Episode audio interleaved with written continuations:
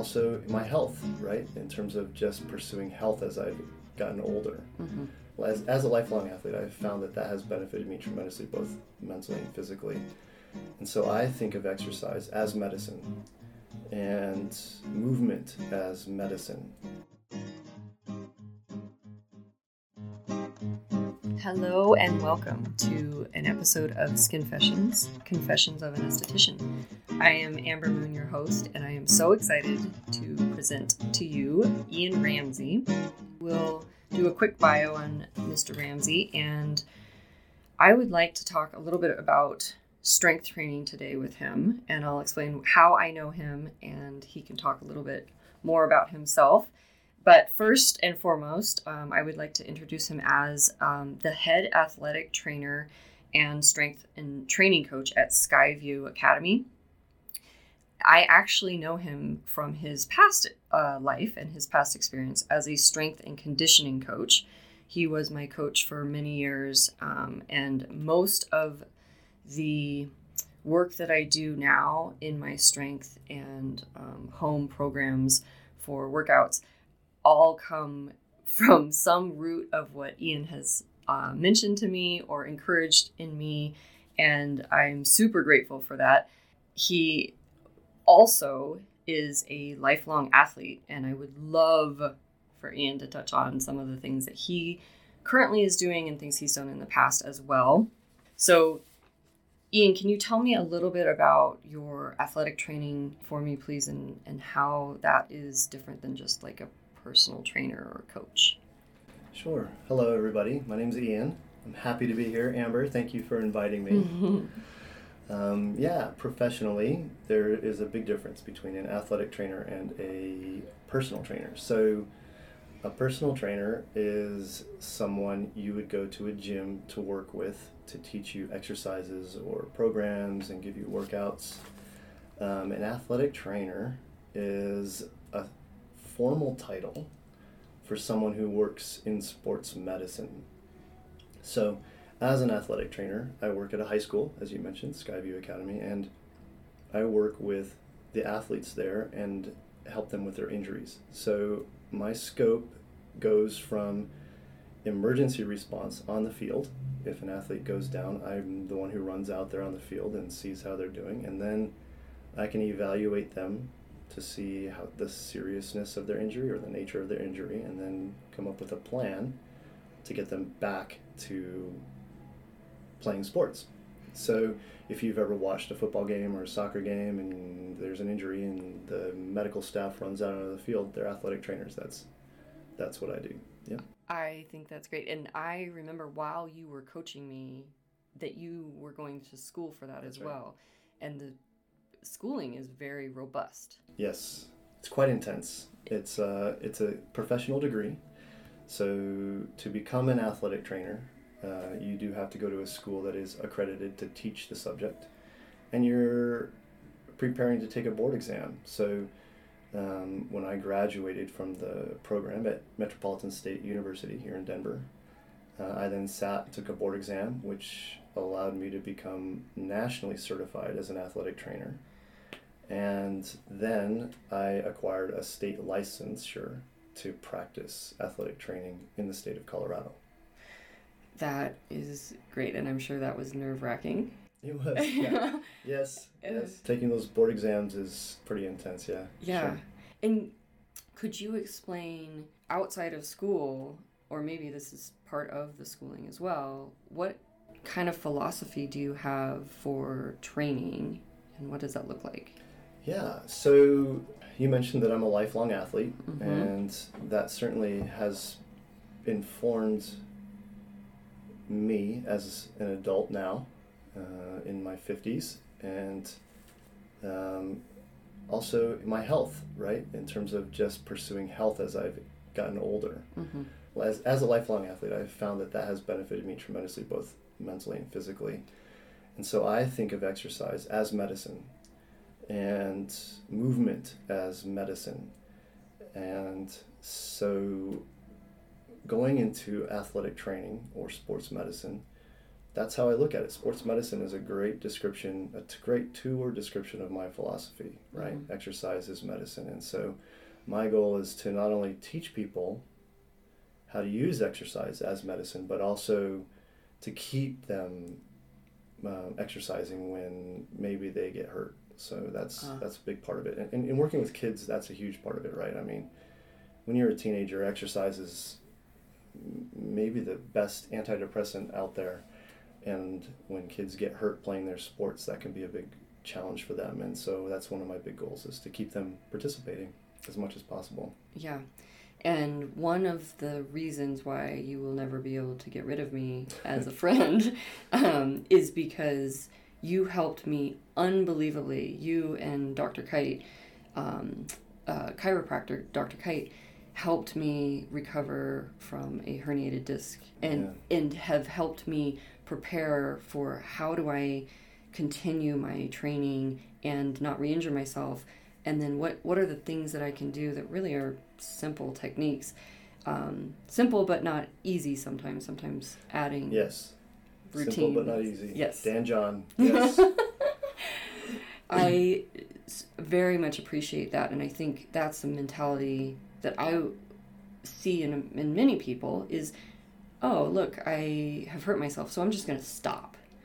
And what are the tools? Are there things that you find that are that would help people on a regular basis say, hey, maybe you have an injury, let's look at doing this instead of stopping. Yeah. Um, this is this is this gets right to the crux of the matter, right? Yeah. Um, a lot of times people will experience an injury hmm and then go through a, an extensive course of seeing physicians and working through physical therapy and then find that they maybe didn't resolve their pain hmm and if you look at the research on corrective exercise versus just standard exercise, there isn't a lot of research that supports the use of corrective exercise to treat injuries and pain. And what I mean by that is this that if you look at studies that compare corrective exercise to sort of general exercise, there really isn't a difference in outcomes in terms of managing pain and injuries. And so, to answer your question, my suggestion is this, and that is getting started on a simple strength training program. Yeah. We can talk about what that means uh, in a minute, but and being consistent with it from here on is really the best way to not only manage your pain, but to prevent it from reoccurring. hmm And if we think about what you, what you did when, when you herniated your disc, we really didn't change what you were doing too much. You No. were still deadlifting, hmm right? Even with a herniated disc, hmm it, it, it wasn't. We really didn't do a lot of different things. It was still standard strength training exercises. We just backed off the intensity, hmm and so that it wasn't exacerbating your injury, hmm and just gradually reintroduce load, and look at the results. Yeah. And it did feel like it was forever. And in the grand Yes. scheme of it, it was really only 10 months. And to go from um, excruciating pain, and, and in the industry that I'm in, I lean forward and I'm sitting and I'm in a really awkward position most of the day. I would have tears running down my face Yeah. I remember. oh, it was rough. And I missed doing the workouts at the gym, but I would Mhm. come in three days a week consistently and do those those movements the deadlift, the pull up, and then the um, li- landmine press because you and Dr. Kite helped me kind of program Yeah. that that didn't cause more issue. Right. So I, you're right. There weren't m- many changes, and I like what you said about finding a simple strength training program, not just for the the, the strength component of it, but also as a maintenance program. Is kind of what I'm hearing you say. Well, so I'm sure many of you have heard this saying, right? The best time to plant a tree was 20 years ago. Uh huh. The next best time to plant a tree is today. Uh huh. And this is this is what I'm talking about. How long does it take for a tree to grow into being strong and durable a long time, and sometimes you can't even see the change. Right? It Yep. takes so long. This is what strength training is about. It's not just about maintenance. It's about continuing to try to get stronger and stronger. Mm-hmm. And I think the Brett, there's a strength coach named Brett Jones who com- talks about strength as a cup. This cup is your capacity, how strong you are. This cup is all of the things you can do. Mm-hmm. All of the things you want to be able to do, you pour into that cup. And if you put more things in the cup than the cup can hold, you get injured. Right. Oh. or you create overtraining stress or you create some other kind of stress that causes a breakdown in some way. The idea of strength training Mm-hmm. is to make that cup bigger so that you can do more things in your life, right? And when I'm talking about strength training, Mm-hmm. I'm not talking about getting big, I'm not talking about hypertrophy, I'm not talking about endurance either. Mm-hmm. Uh, I'm talking about how much weight can you pick up in a maximal effort. And I know that that sounds scary to a lot of people, um, which is why when you start a strength training program, it should be too easy for a while. It should feel too easy for a while. And you just gradually add load. And, and it should never feel um, like you're out of control. It should Mhm. never feel that way. You know, it's, it's a gradual thing, and you've just got to commit to it o- over time. Mm-hmm. And a great strength training program shouldn't take, I mean, you should be able to get a good strength training workout in um, twice a week in less than 45 minutes, half an hour even. Yeah. It- and, and there's research that just came out this summer. Yeah. I'm sure everybody's heard of the World Health Organization's, you know, exercise recommendations of, um, you know, I can't remember what it is, 90 minutes of, 75 minutes of vigorous exercise, 150 minutes of moderate exercise. And moderate exercise in their definition is pretty chill. It's like walking around the block with your dog, right? It's not, it's not, it's not a lot. But they there was a, a research group that put a study together and they released the results of their study this summer and they were trying to look at how much exercise do you need to do to reduce mortality risk. Okay. One hour of aerobic exercise will reduce your mortality risk, and you can't quote me on these numbers, by something around 15%. Just one hour of aerobic exercise a week will reduce Just one hour a week? one hour a week Wow. of aerobic exercise, Okay. about 15%. You bump that up to three hours, and that risk is reduced by 25% or so. But if you add one to two strength sessions per week, Yeah. That reduction goes up to 40%.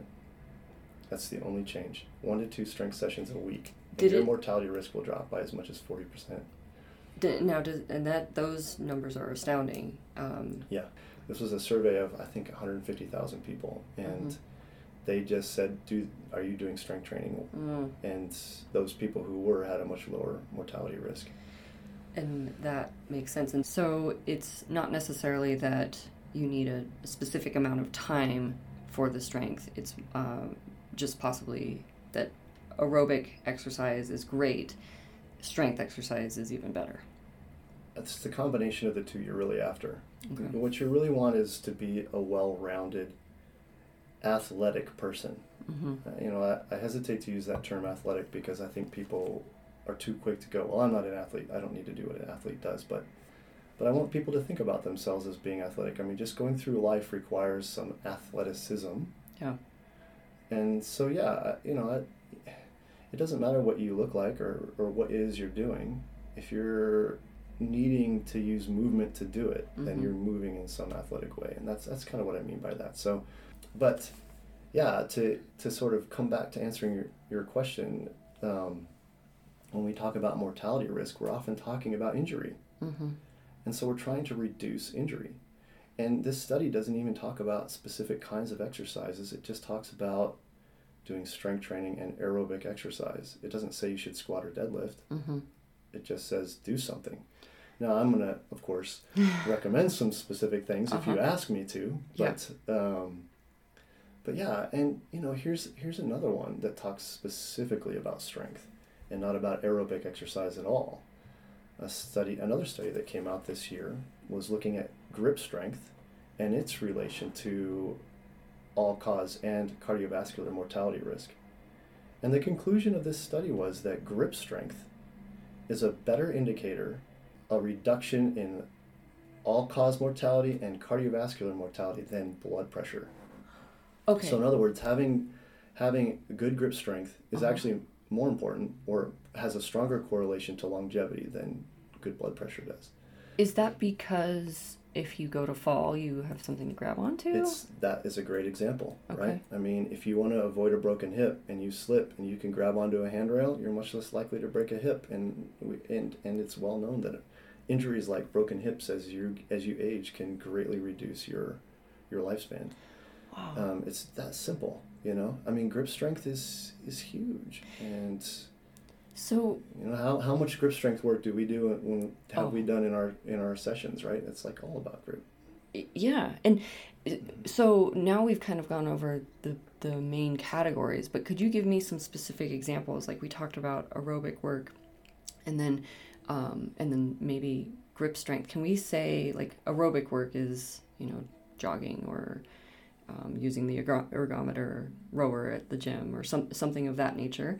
Um, and then for strength, um, I would love for you to expand on movements in a second. But um, what does that look like for um, grip strength specifically? Is there a movement that you think that pretty much anybody could do that would Yeah. help that?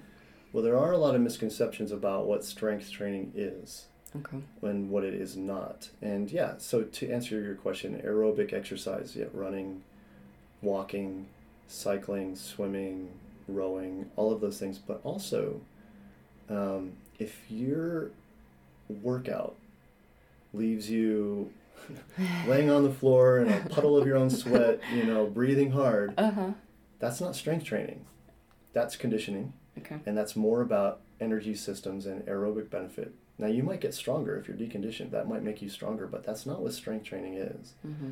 Strength training is heavy loads, low volume. Okay. So, we're talking about working in 65 to 95% of what a one rep maximum would be in a lift for sets of one to six repetitions and maybe three to five sets. So it's high intensity and Mhm. it's low volume. Mm-hmm. And it might not even feel like you're getting much of a workout in. You're not going to be, you might be breathing a little bit hard at the end of a set, but it's not going to feel like a huge workout because what we're trying to improve here is your nervous system, your neuromuscular system, not your cardiovascular system. Right? But like you said earlier, this isn't necessarily about um, hypertrophy where you're going to get bigger. We're not looking for Right? No, we're not turning not. into Arnold Schwarzenegger. No, in fact, um, yeah, that's one of the biggest questions I get, right? Well, I don't want to get big. Mm-hmm. Totally, totally. I'm not a big guy. I'm 170 pounds, 5 foot 10, 170 pounds. I'm not a big guy. I've been lifting heavy for a long time, and I do it every week. It's your diet has more to do with your size than your your exercise routine. Um, so no, it's not about that. Although that is one way to get stronger is to increase the size of your muscles, right? The cross sectional size of your muscle, Mhm. and that's hypertrophy.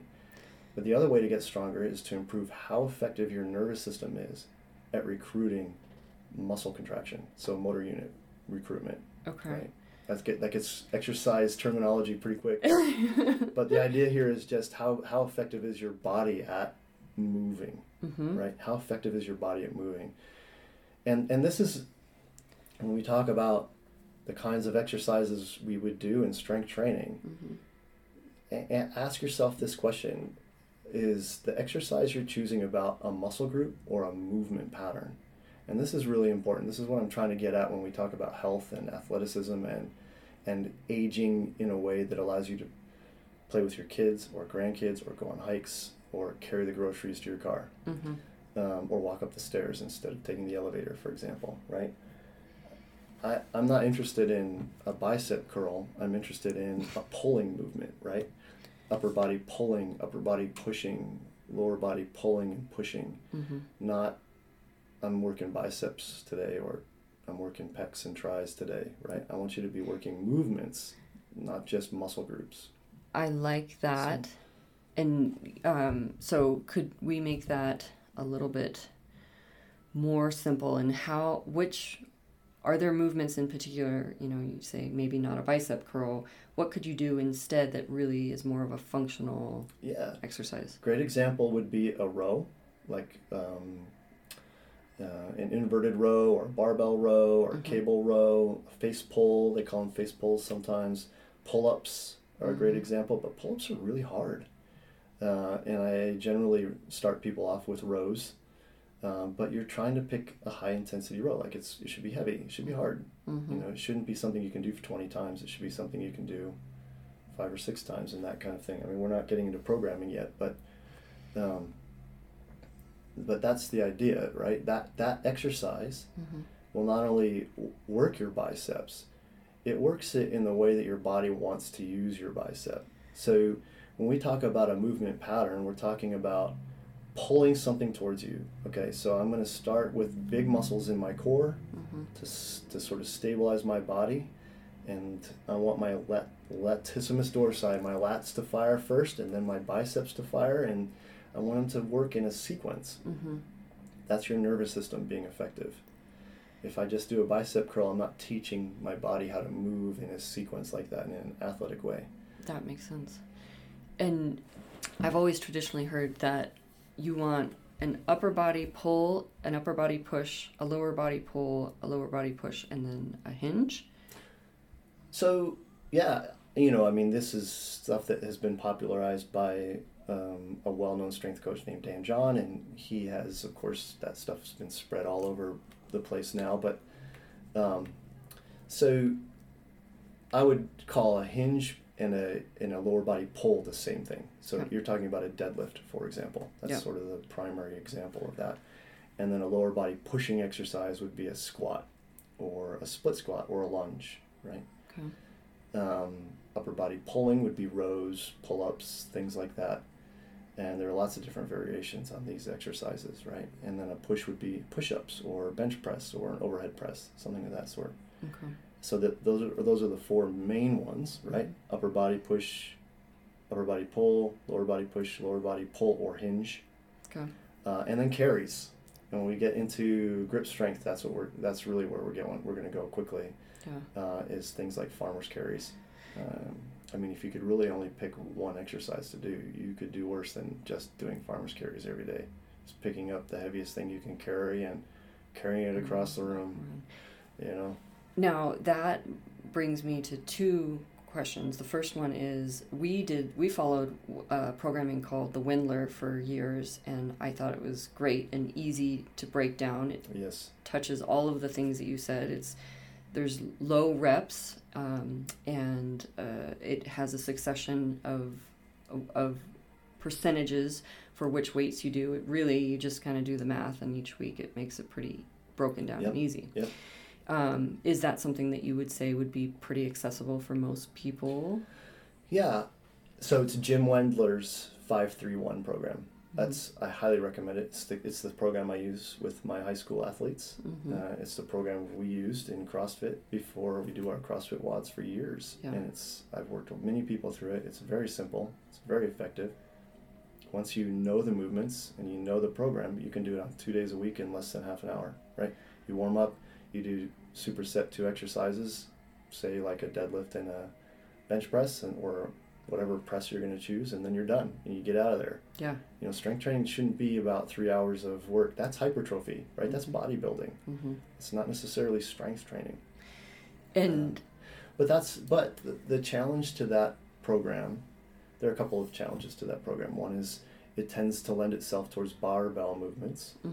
You can do it with dumbbells too, mhm, but it needs to be it's it's what I would call an intensity based program. mhm, So the volume of work doesn't really change. You know, you're still doing the same repetitions more or less every week, yeah. but how heavy the implement you're lifting is is what changes. So that's in the intensity, right? Um, and I I mostly just do four lifts with that. You know, some variation of deadlift. I recommend the Romanian deadlift and uh, a front squat of some kind, and then with my high school kids, we do a bench press and we do a barbell row Oh, I bet they love bench and press. it's all so it's all it's all barbell work. Yep. Um, but I do a different kind of program for myself, Okay. and that's I work with kettlebells and body weight a lot, and I do highly recommend kettlebells uh, for people, and they lend themselves more towards what you'd call a volume-based program. So, I might do a series of exercises like um, a, a goblet squat, um, kettlebell swings, right? Mm-hmm. uh, Turkish get-ups or overhead pressing, things of that nature. And I might not change the weight of the kettlebell, but I might change how many repetitions I do. That's more volume. That's a volume-based program, right? So the intensity stays the same, but the volume changes. Mm-hmm. Uh, you could do the same thing with pull-ups, for example, or even push-ups, uh, right? So there are you, you don't you don't need a lot of fancy exercises here, right? You, Mm-mm. you you just need to pick four or five different exercises and you just commit to doing them, and you make them tough. Yeah. And programs that I really like are Pavel Tsatsouline's Simple and Sinister, which is one I think you've done. Mm-hmm. Um, and that's a great example of a very simple program that's, I think, incredibly effective and, and works really well. Now, the que- the next question I would have, um, because I have coached and I have been an athlete who who needed some adjustments, how would you f- recommend that somebody find the best way to do these movements if they've never done Yeah. a swing and a get up? Yeah, and this is this is where there, I think feel like there's a real problem in our education system actually is that we don't learn how to do these things when we're in high school for example we have pe classes but we don't actually learn how to use a, a gym right or a weight room Yeah. um, because coaching does become kind of important here. Um, finding coaches that will teach you these movements can be a challenge, uh, but but it can be done. Mm-hmm. Um, there are, as far as learning them on your own. I mean, of course, you know Pavel's group Strong First has a lot of videos on how to do these things and a lot of articles on how to do them. Um, for as much um, uh, notoriety that CrossFit has, they have an immense volume of, of videos and, and articles on how to do how to lift well. Yeah. I mean, I think a lot of I think CrossFit is judged unfairly and largely, uh, but um, but yeah, it is important to get good coaching on Mhm. how to do these movements properly. Mm-hmm. Uh, everybody's a little different, so not so so there's no one exact way to do everything. Yeah. Everybody's built differently, you know, um, and so your squat's not going to look exactly like my squat, but the basic movement pattern should be there, and your posture should be there, and you don't want to suddenly be hinging when you're supposed to be squatting, and I see that a lot Mm. and I see people do too wide of a stance, you know, because they, they need to get their knees out of the way and they don't understand that, you Yeah. know. So that so there's coaching that's involved. A great book, however, that I could recommend is a book called uh, Starting Strength by Mark Rippetoe. Fantastic book. Um, it's focused around barbell lifts, Okay. but um, it, it gets pretty in depth in technique. But it's it's a wonderful book, and you can apply the same technique. Like a squat is a squat Mm-hmm. You know, a goblet squat with a kettlebell, really the, the movement pattern is the same as a low bar back squat with a barbell. It's Yeah. really pretty much the same. So, uh, finding a book like Starting Strength, Yep. or finding a coach, and there's really good coaches out there. It's There just a matter of Finding of them. connecting with the, with one can help you get onto this kind of programming where you're you're finding these movements, these um, upper body and lower body push and pull, and then. Um, but really, there is some coaching involved with the farmer carries. Well, you need to be able to pick up a heavy load Yeah. safely. Yeah. And that's the challenge. And, uh, but yeah, I mean, finding a good coach is, is, is, is difficult and it's not necessarily cheap either. But I don't think you need to commit to a coach for a long period of time, although you might enjoy that. Yeah. Um, just getting to the point where you are learning the exercises is important but also you take a video of yourself Mm. i video myself all the time i'm looking for to make sure i'm doing it right It's so hard to watch yourself do the movement, and you're like, oh, that looks terrible. no but so if you're able to find a video of somebody who does a lift well yeah. um, and then you take a video of yourself and you compare it, you can go, yeah, I'm not doing that right. Oh. And how do I fix that? So there are a lot of great resources out there to, to find them, you know, um, to, to, to do, to learn technique. Yeah. I like that. And I like what you said earlier. I know I can hear in your voice that you're a little bit hesitant with barbell movements and and and I am for the accessibility of it. Yeah. Because a kettlebell is Yeah. so compact. Yeah. You can travel with it, which I have. You can move, you know, you can Yep. store it in the corner of your room. It's not this big, you know, you don't have 40 Right. different weights. It's great. you great. can do a workout in a closet. Yeah. There are a lot of benefits to the kettlebell, and I'm a huge fan of the kettlebell. And um, um, a big part of it has to do with how simple it is, um, but also getting back to that concept of athletic movement. hmm Our, our movements aren't what we call bilateral, right? I'm not jumping down the road on both feet. I'm walking one foot at a time, right? Uh, almost everything I do involves a unilateral movement where I'm moving one arm, one leg at a time, hmm and I'm trying to coordinate these things. And the kettlebell is essentially, with the exception of swings, two handed swings really, a one handed tool hmm right? I first learned about kettlebells in uh, CrossFit, actually doing CrossFit like 15 years ago, Yeah. and uh, and this was so this was me coming down from one of my athletic peaks as a cyclist. Right, I was a for those of you who are cyclists, I was a competitive Cat three cyclocrosser and criterium racer, and so I was I was riding really really well Yeah. um, but I was getting into my mid 30s, and I was lifting. I've been lifting weights since the mid 80s, Okay. but I had fallen into the same trap that a lot of people fall into this idea that I didn't want to get big, so I was lifting light weights for high repetitions. So I really wasn't getting strong. Yeah.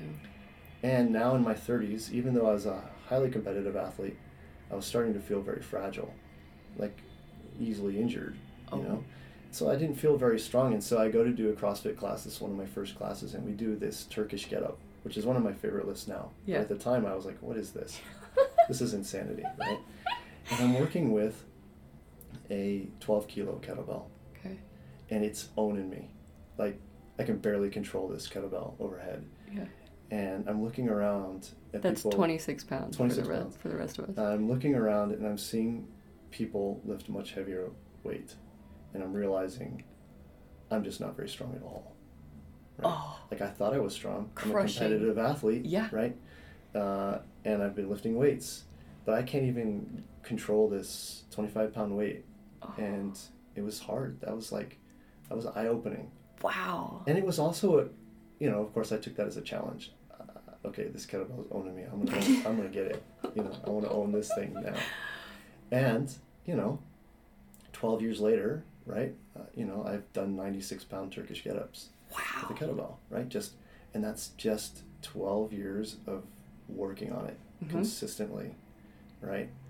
And yeah, I but I didn't really get much bigger, right? Like, I'm roughly the same size, but I'm much stronger and much more able to control load through a wide range of movement. And that's kind of what I'm talking about. And it's one of the things I love about the kettlebell. And the, the kettlebell, um,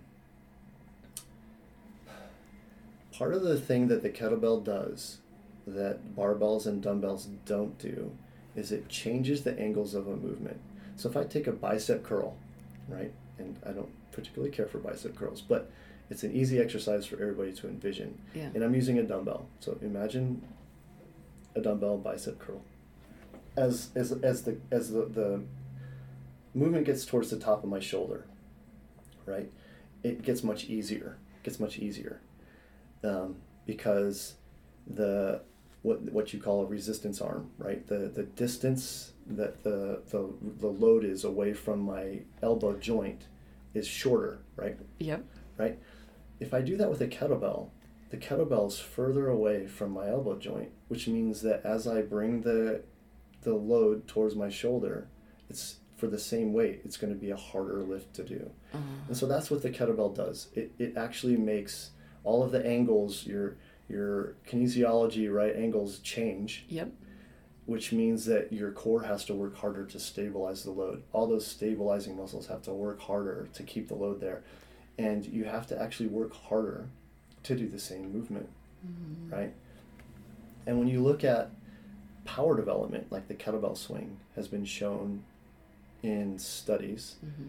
With light loads, like a 35 pound kettlebell swing has been shown to be as effective at, or more effective at developing power than jump squats with a barbell at 60% of one rep max. Wow. So, what you're talking about here is safety, Mm-hmm. right? It's one other benefit of the kettlebell is that you get the same benefits with a lighter load. Mm-hmm. So, you get what's called a lighter system load, which means that if I'm getting the same benefits with a lighter load, it's inherently a safer lift, right? So in my mind, it's safer, it's more compact. You can do every movement that you can do with a barbell or a dumbbell with a kettlebell, Mm-hmm. and you don't need very many of them. You know, not really. Well, tell Travis that I had, uh, we have all of them. I mean, I own a lot of kettlebells. Let's be honest, but but the fact is, is that um, you can do a lot with a few kettlebells. And I read Simple and Sinister years ago, which is we're referring to both a book oh, and Oh, yeah. also a program. And so I read the book years ago, and they talked about you know if you're a fit female, then your kettle the one kettlebell that they would recommend you get is like the 35 pound, the 16 kg. I think that was the the max. If you were super fit, then maybe you get a 20 or a 24 kg, which is 44 and 53 pounds. And I remember reading that and thinking that was just obscene because when we did CrossFit classes, all of the females in your class, in fact, I should give a little bit of a story. So you were the crazy people at 5 a.m., and I used to work out at the 6 a.m., and I would come in and I would see you cleaning up, and all the females would be cleaning up the red 32 kg kettlebell, which is 72 pounds, 71 pounds. And I just thought you guys were insane. Like, what, you know, and there was no heavier weight for the men to use, so you guys just, everybody used that same really heavy weight. And in the other classes, we were somewhere, you know, the females were doing the 16 yellows or the um, maybe the green if it was a purple or the green if it was a big day. Um, and then I started coming to the 5 a.m. class. I changed and I started coming, and you got me on that big heavy weight. So to read Pavel's book and he's recommending for a fit female that I that I do a 35 pound, I thought that was kind of insane. But I see, you know, if if we're talking about adding this movement, these types of movements in, are you sort of in line with Pavel's saying like, oh, if you had to get one kettlebell, hmm Well, remember what I said earlier too about strength training and starting a strength training program. It should feel too easy. okay, So, and also remember what was the first weight of the kettlebell I used in a Turkish get up? It was lighter than that. yeah, So I, I, this is another misconception about strength training that I that I, that I really want to caution people against. It's very easy to do too much too soon. mm, Um, you know, you hit a plateau where you can't lift any heavier weight, and you just are banging your head against the same weight, and and, and, and often that's because of tendons, not muscles. So your muscles improve much faster than tendons; they have much greater blood flow. okay, And so, really, when we're talking about athletic movement patterns and, and athletic exercises like squatting and swings and presses and pulls, you need to give your tendons a chance to keep up to your muscles. And so, being really gradual with your um, improvements quite important.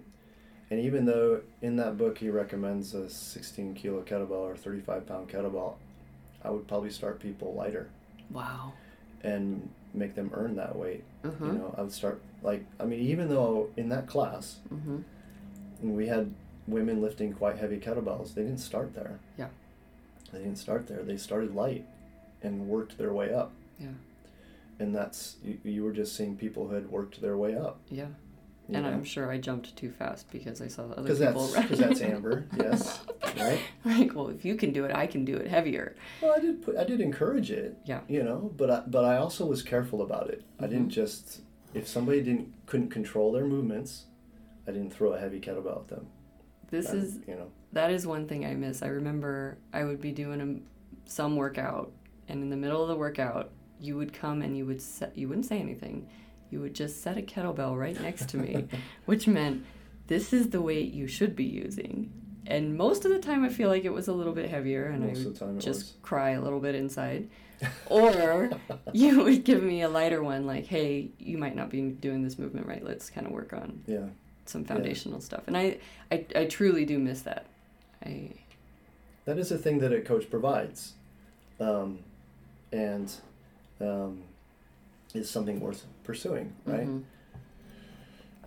But um, justifying that expense can be hard for people.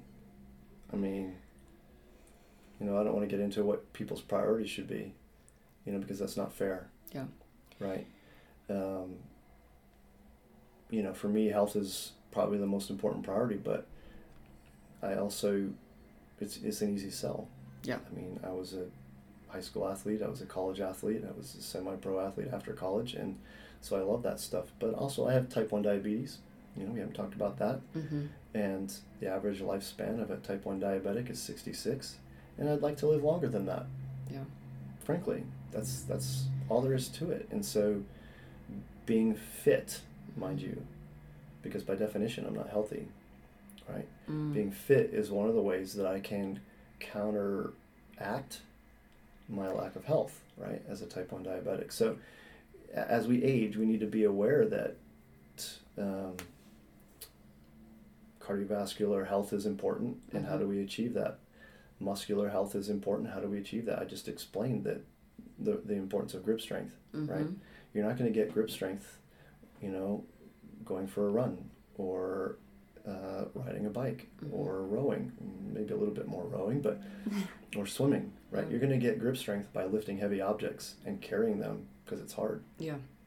you know. And uh, in fact, I can give you an example. Okay. Even your listeners can do this on the radio, right? Okay. right? About how uh, uh, where they can really illustrate uh, what grip strength training can do for you. So, and I'm, I'm sure we've done this in class. It's, it's a concept called irradiation. So, I'm going to have your listeners do, don't do this if you're driving, is hold your hand out in front of you. Just relax. Hold your hand out in front of you. And then make a, a fist without tension. Just kind of curl your fingers in. Okay. And just relax. Sit up tall. Good posture now, right? Or stand up tall. Be even better. And then what I want you to do is just gradually squeeze that fist harder and harder and harder and squeeze it even harder. White knuckle grip, squeeze it as hard as you possibly can. And what I want you to feel is the tension spreading through your arm. It goes from your fist now to your elbow, into your upper arm, all the way up into your shoulder and your back, Yeah. right? That whole quarter of your body is now engaged if you're squeezing hard enough, Oh. right? Wow. And then release it. And you'll just feel that relaxation. That's grip strength training.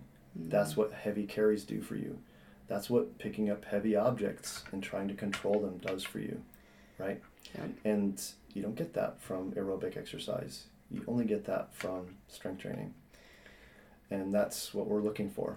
Mm. That's the concept we're looking for is you're working very hard, yeah. but for a very brief time. And in low repetitions. So, all in all, it sounds like two days a week strength training. Yeah, two days a week should do it. The what Jim Wendler's five three program five three one program is is can be done in two days. Yeah. Um, for the book itself is is great, uh, and I highly recommend it. One cautionary tale about a lot of the books you might buy about strength training, they, they, they all create characters, right? And, Yeah. and Pavel's this Russian dude, and he compares everything to firearms for some reason. and, uh, you know, Jim Wendler is, you know, his book's for powerlifters. It is. Mhm. And so you're going to you're gonna hear a lot of masculine talk in that book. but the information is gold. Um, Mm. Starting Strength is an amazing textbook on form. Yeah. And I highly recommend it for people who really want to get into form. But um, but these books are great, and they have fantastic programs, and they're really well established programs. Um, and for Jim Wendler's, yeah, like what we do with my what I do with high school kids is a Romanian deadlift off the bar, off Mhm. the off the rack with a barbell, a front squat with a barbell, um, a barbell row, and a bench press, four lifts, and you can do those in two days if you combine them into what's called a superset, Mhm. and and you're done. You're done. Simple and sinister. You've you've done the program. How long is how long is the workout? 21 and a half minutes. Yep. And how many times a week does that program? Is that a five day a week program? I You know, remember. I haven't read the book in a while. I used to do it once a week or Oh, twice a week, Okay. and it would kind of fit in Yep. to my routine. I would do, and you know, maybe we should say we, with the strength. I do. I actually do two days a week, and then I do a deload of Okay. my strength. Yep. I'm on a different program that Yep. you also signed me up for. Great. Yeah. Um, so Ian convinced me about five or six years ago that I should become an SFG kettlebell instructor. Okay, that's strong first. Yep. Yep, strong first kettlebell instructor. And so I went in and I and in order to take this certification, you basically have to have already mastered the movements. Yeah. It is an intense class. It was three days, and they even yelled at you if you started eating in the middle of it, which I, uh. I, they are pretty, they're pretty intense. It is Pavel's um, uh, baby, is Strong First, and it's a great program, and it taught me a lot. But I also needed to know all the movements prior to that, so I became a Strong First uh, kettlebell instructor and I am certified in that. And I, I do love that you did that. And as part of that program, they actually have something called the Iron Maiden and the Beast Tamer. Iron Maiden is the female version, the Beast Tamer is the male version. It's the same three movements um, a weighted pull up, a military press, and then a weighted pistol squat. And those three movements, which all sound terrible, and they are. are for the female weight it's the 24 kg which is 53 pounds and for the male weight it's double that um, and it's uh, 106 pounds or 48 kg Yeah. so i didn't know what this entailed five or however many years ago i could look it up but you said you should try for this and i thought why not Yeah. so five years later fast forward i am still doing those three movements Yep. two to three times a week. So I do two days of those movements. Um, I do a midweight and a and a heavyweight, and then I do a deload day, and I space those those three out. So I do Monday, Wednesday, Friday. In the middle, I do a VO2 max day, which is um, yeah, I don't know if you could simplify that and say that it's aerobic training in some capacity. Yeah. It so VO2 max training is a form of aerobic training. Yeah. Um, it's what you might call well. There's different different people use different terms for it, but you've got sort of easy aerobic training, right, which is long slow runs, for example, and then you've got intense aerobic training, which you might call uh, lactate threshold training or VO2 max training, and this is more high intensity interval work, Mhm. which uh, is exactly what it sounds like running faster and then having a rest. And it's actually very similar to what you do in a weight room right? You have a, a repetition that you do and then you have a recovery period. Mhm. um, and that's yeah yeah I and so I've incorporated that. That's on my Tuesdays, mm-hmm. and by the end of the week, I'm usually trash. And so I do. don't say that we're, we're trying to encourage people here Just from the the life Yeah. of you know on on Friday evening, I people want to go out and hang out and have fun, and I'm just exhausted Yeah. from the week. But uh, Saturday morning, I get up and I want to do something, so I do what my zone two run. It's Yeah. a slow run. I breathe through my nose. conversation pace yeah Yep. you should be able to breathe through your nose yeah and then I feel a, a ton more energy and I feel Yeah. kind of relaxed after that run. And then and then I have two rest days in there. And all of those things have been encouraged by you. And if I would have known five years ago that it was going to take me five years for this program, I don't know that I would have done it. yeah But I have to say, I've heard, you know, before people say, "Oh, I wish I, you know, I, I wish I was done with this, and I want to be over this this challenge." But here's the thing: if I'm going to show up Monday, Wednesday, Friday, and do some form of strength anyway, I might as well be doing pull up and pistol and yeah I might as well do it press.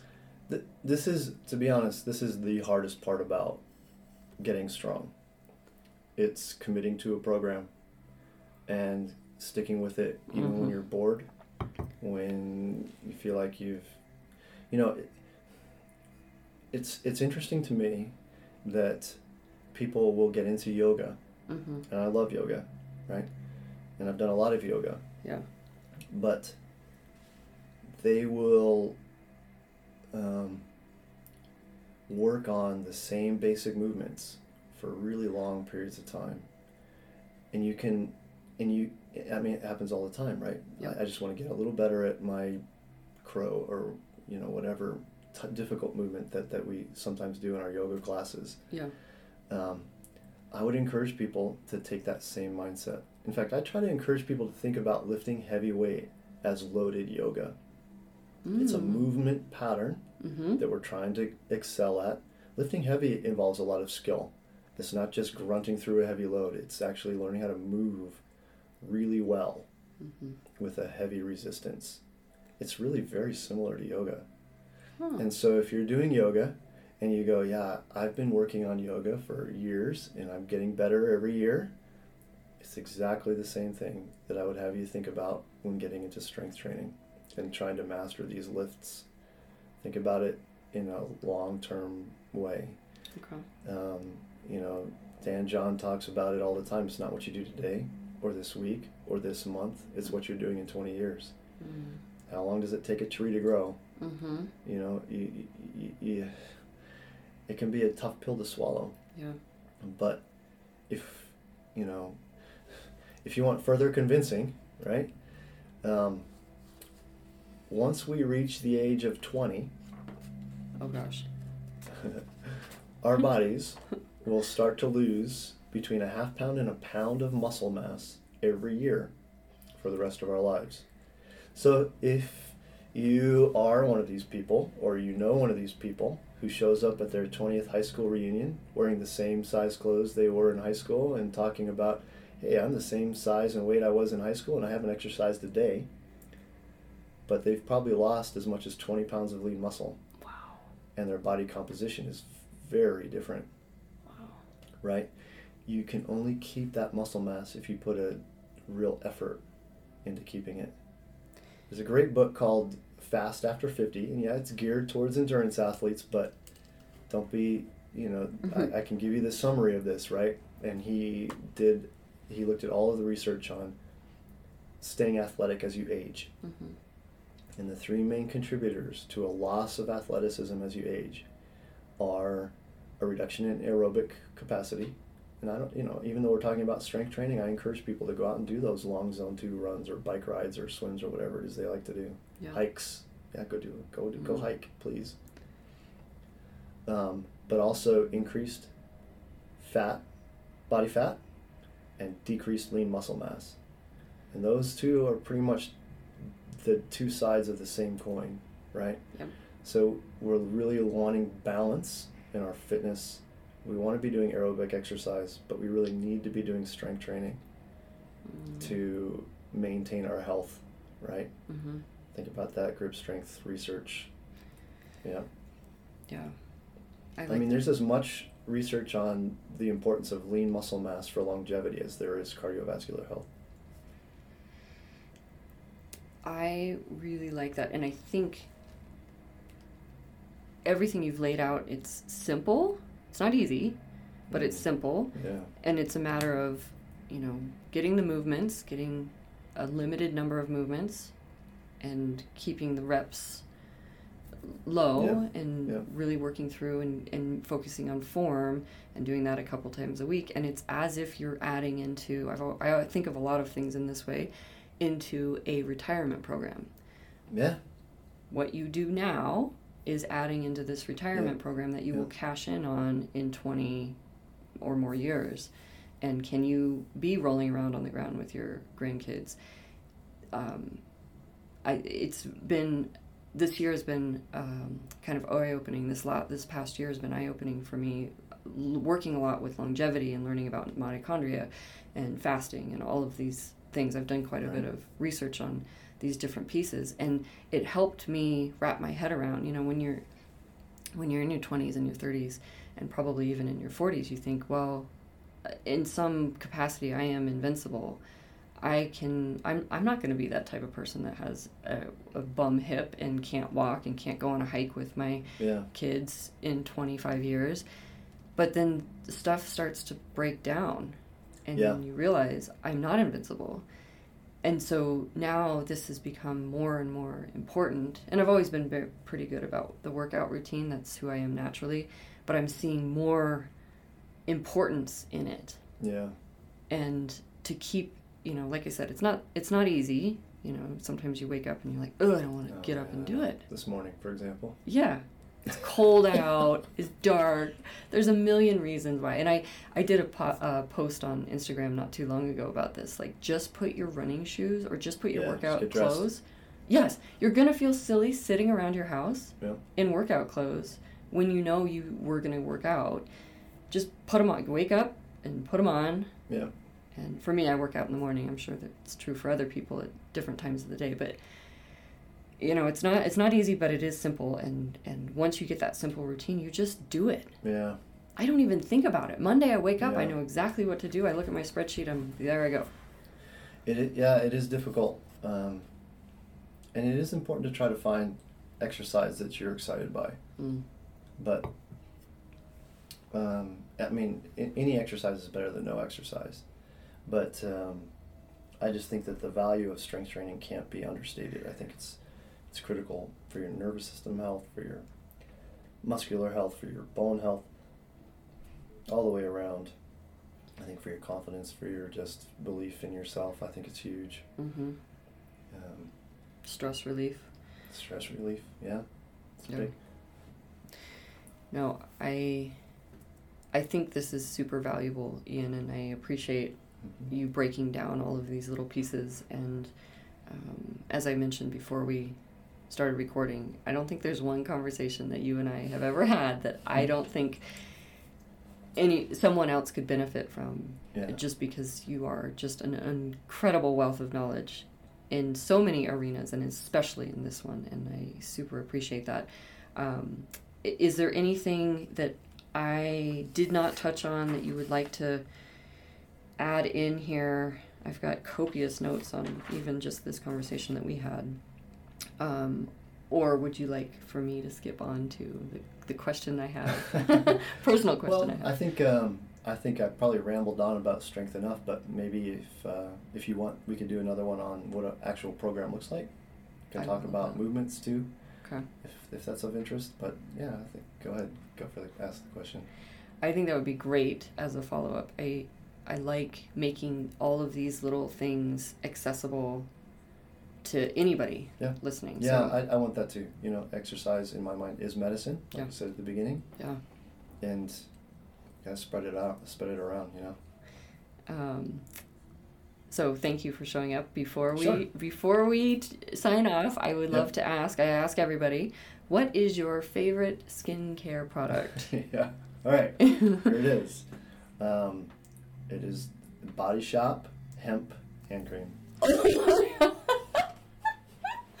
I just died a little bit inside. and do you use it on your body and your face? Nope, just my hands at oh, night Oh, just before your I go to hands. sleep. Perfect. It's- okay, that makes me feel better. It's hand cream. It's Amber. hand cream. Oh, hey, there's no judgment here. I used Yeah. toothpaste on my face when I was younger because So- I thought it would work. I am one of those whose knuckles split open, Oh, right in the winter especially, yeah.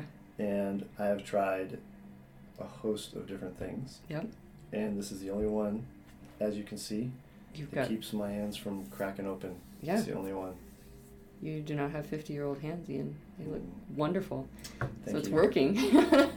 so there's there's your tip from from Ian. Don't use it on your face. That's what I initially thought you were saying. I didn't saying. say that, oh. I only use it on my hands. Yes. Phew. Phew. I know. I oh. have a kid who's very sensitive to the to the lotions that I use on my, you know, and they're appalled too. You use body lotion on your face. oh god. You shouldn't be doing that. Good. But they have lotions for nighttime and daytime. And, Yep. Oh my gosh. I totally support them in their efforts. I'm all about simplicity in my life, so That's great. yeah, Well, there it is. this has been invaluable. Thank you so much for showing up, Ian. Yeah. And I would love to have some follow up conversations where we can talk more about specific movements and programming Yeah, and all that. great. But I think this was so robust and yet accessible, and I appreciate that. You're welcome. Thank you for having me. This is fun. This was fun. I so appreciate you joining today. Thank you for tuning in. I'm grateful to have been able to touch base with Ian Ramsey and have him touch on some accessible concepts with strength. And he's been such a key proponent in my fitness world over the last decade. And it has made such a positive impact in how my body moves and responds inside my industry, outside in personal and play. And I really hope that some of this messaging can also be applied in your world. If you do resonate with some of the messaging in this podcast, I would just love if you could share it with friends or family. So much of the reason behind this podcast for me is really based on the idea that I think our health is so much more accessible and there are activities and mindsets that we can take on on a daily basis that can help us achieve more health and really gain control of some of these areas of our lives. And I think strength is a big piece of that, and it is absolutely near and dear to my heart. And I am so grateful that Ian could be on today. Thank you for tuning in. I truly appreciate your time. Have a wonderful day.